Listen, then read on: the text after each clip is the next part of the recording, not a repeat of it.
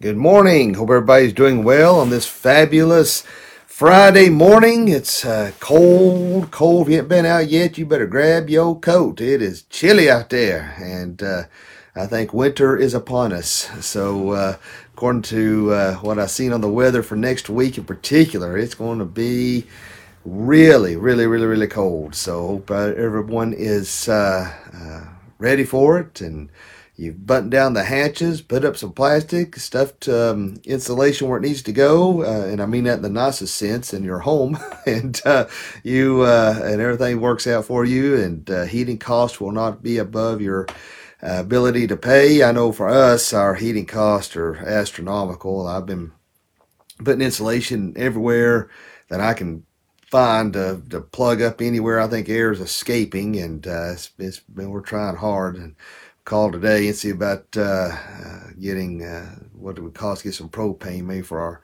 gas logs this year. Maybe we can help supplement some of the cost. I don't know. It's just since we've lived here, our, our heating bills are astronomical. It's, it's just insane. But hey, praise God we got a home to live in. Praise God we got heat. And praise God that He's provided a way to make these payments. So, you know, can't complain. Lord's been good either way. So, but anyway, I uh, hope everybody's glad it's Friday and, uh, and ready for the weekend.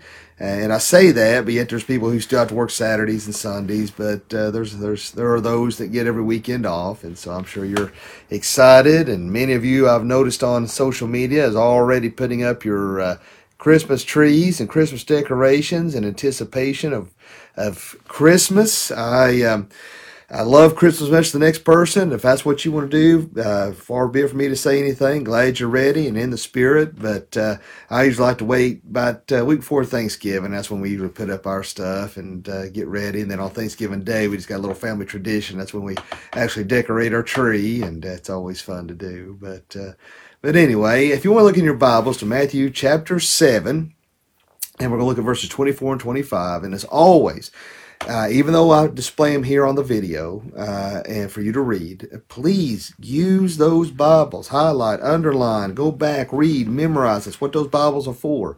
You don't want any dust gathering on those Bibles, so make sure you're using them and uh, and applying them to your hearts and minds. And this is what this verse is talking about uh, today: is that application.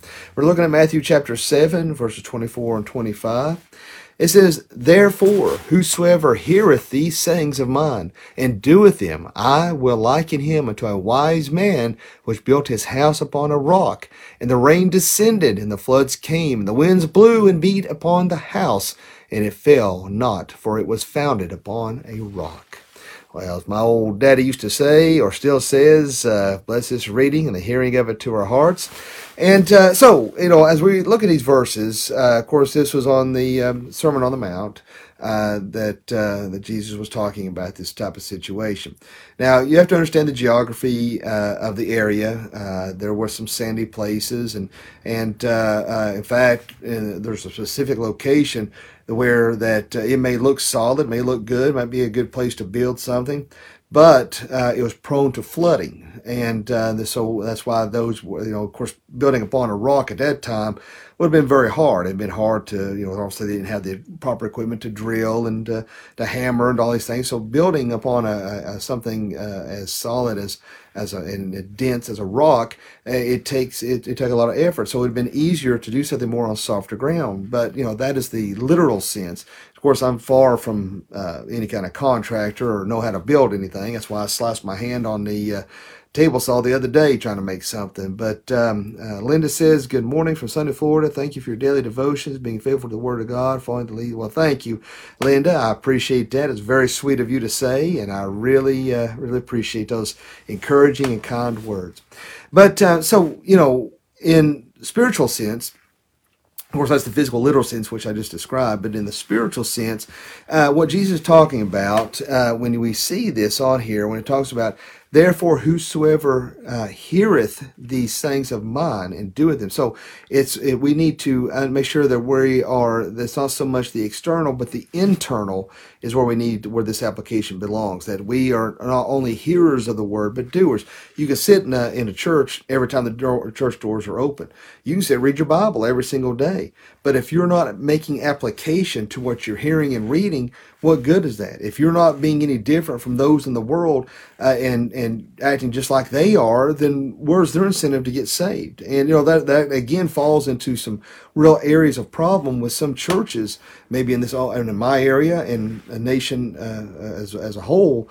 There's too many people who are compromising on sin because they don't want to offend anybody, and so there, if there's no conviction of sin, then why do they need a savior?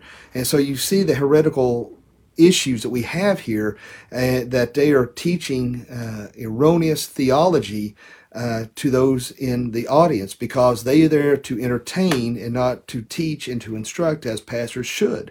And so they're not uh, making proper application of what God's word says.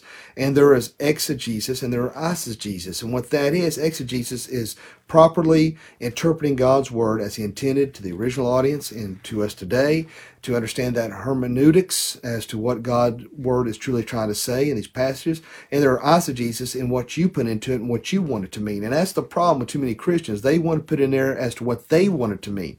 There's too many people out there that think, well, it's just open to interpretation. It's however you want to interpret it. So even though that may be true for you, it's not true for me. God's word is not relative. Truth is not relative. Truth is truth.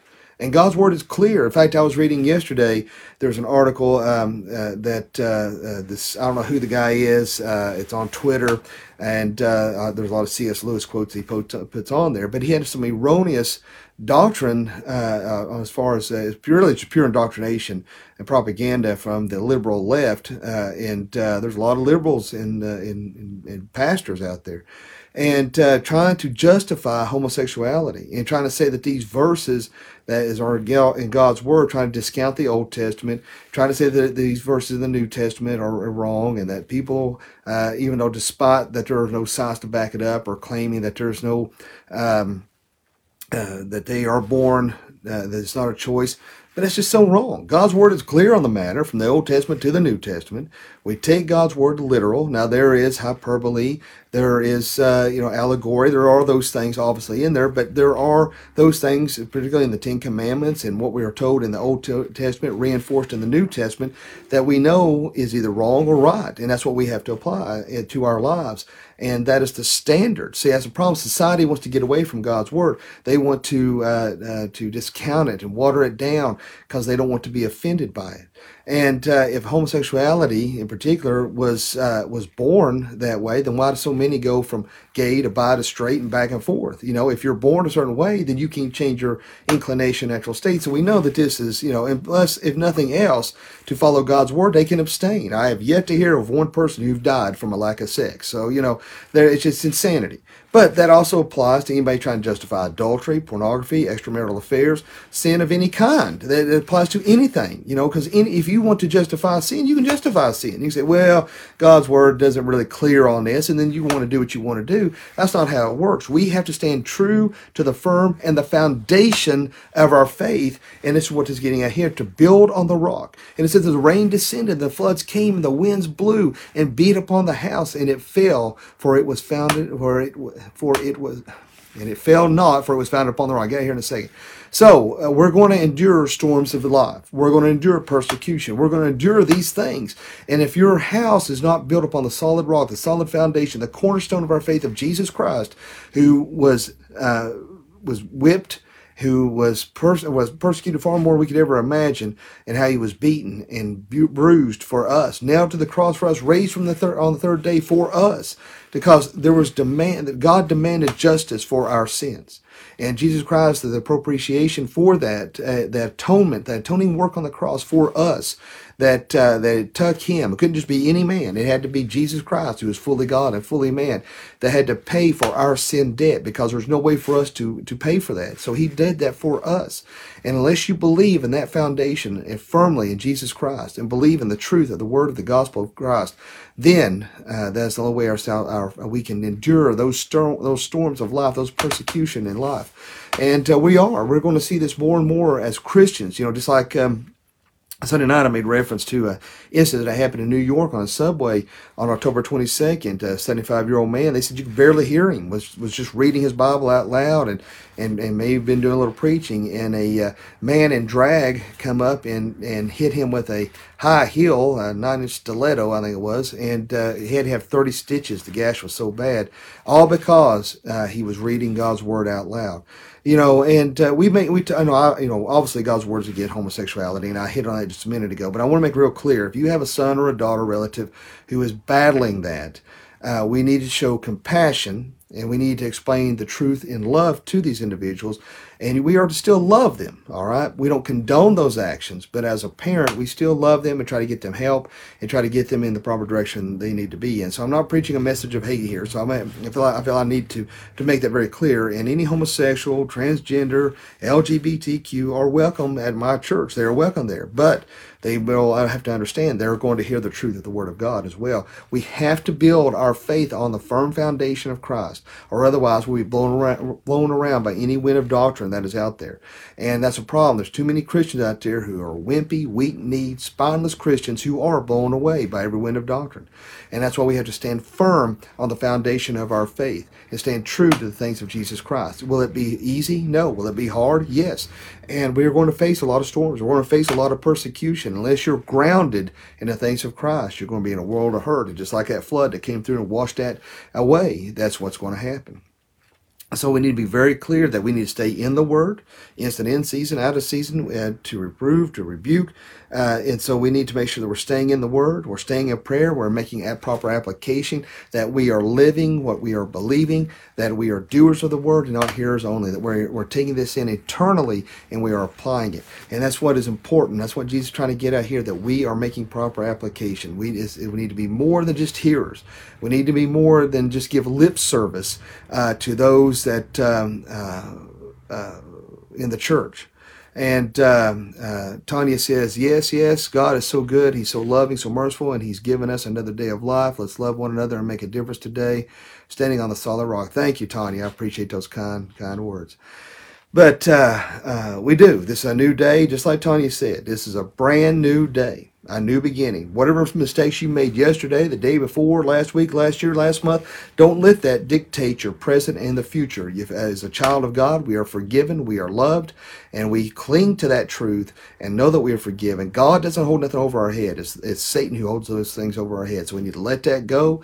Live today. We have a brand new start, a brand new beginning. Let's live today for Jesus Christ, standing firm on the foundation of our faith.